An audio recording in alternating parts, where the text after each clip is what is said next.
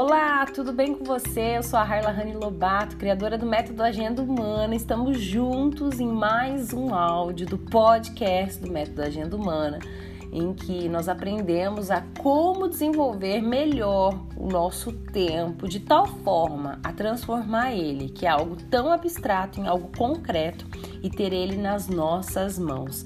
E como criadora do método, eu sempre passo para você aqui dicas infalíveis para que você tenha sucesso e principalmente viva uma vida plena, porque não dá mais, né, na altura do campeonato, você que busca ser uma pessoa de sucesso, viver uma vida de uma forma tão improdutiva assim.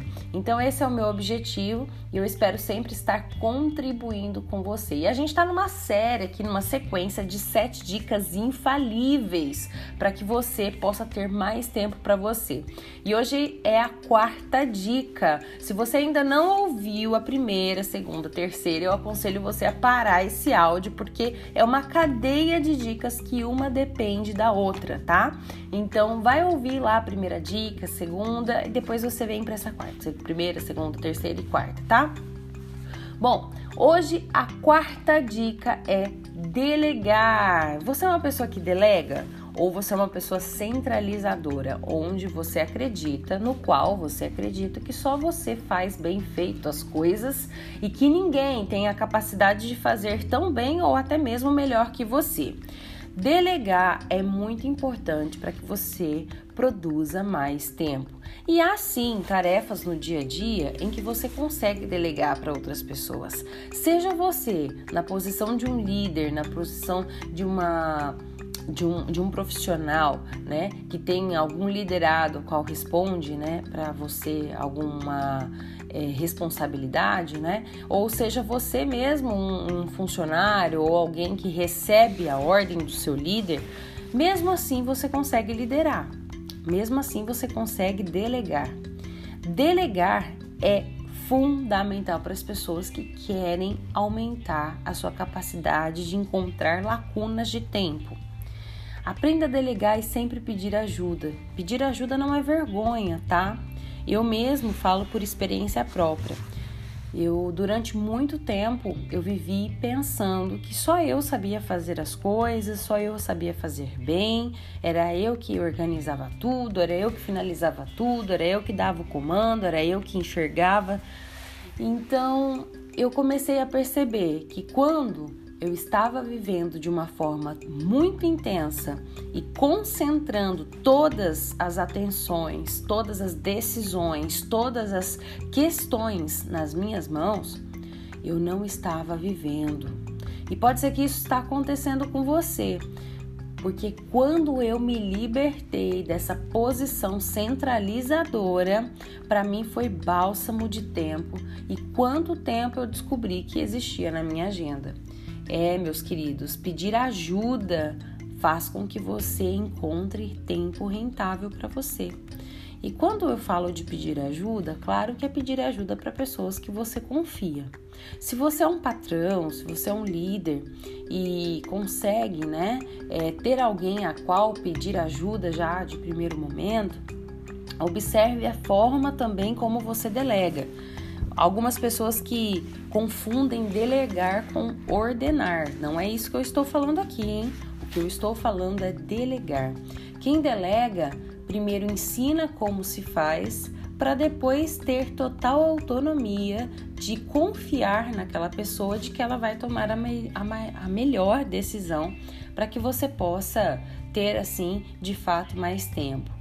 E aí, entregando para ela aquela ação e aquela função, você sabe que ao final do dia ou ao final daquela tarefa cumprida, o resultado será positivo. Então, pedir ajuda para um liderado acaba sendo uma forma de você também treiná-lo para que ele se prepare futuramente para ser um líder de sucesso. Afinal, ele vai aprender com o seu mestre. Agora, se você não tem a quem pedir ajuda a princípio, calma também que eu vou te ajudar. Às vezes você pode ser aquela pessoa sozinha, ou às vezes você está se enxergando sozinha porque não tem mais a capacidade de enxergar que há pessoas sim que estão dispostas a ajudar você. Então a minha dica é: Pegue um papel agora e selecione cinco pessoas que vêm na sua mente que podem te ajudar de alguma forma. Se alguém dentro do seu lar, de que forma que essa pessoa possa, pode te ajudar? Se algum amigo, alguma amiga, de que forma que eles podem te ajudar e começa a escrever. Pode parecer uma, uma tarefinha bem bobinha, mas é tão importante saber com quem você pode contar. Então escreva lá. Olha, tem fulano, porque fulano é, faz isso, isso, isso.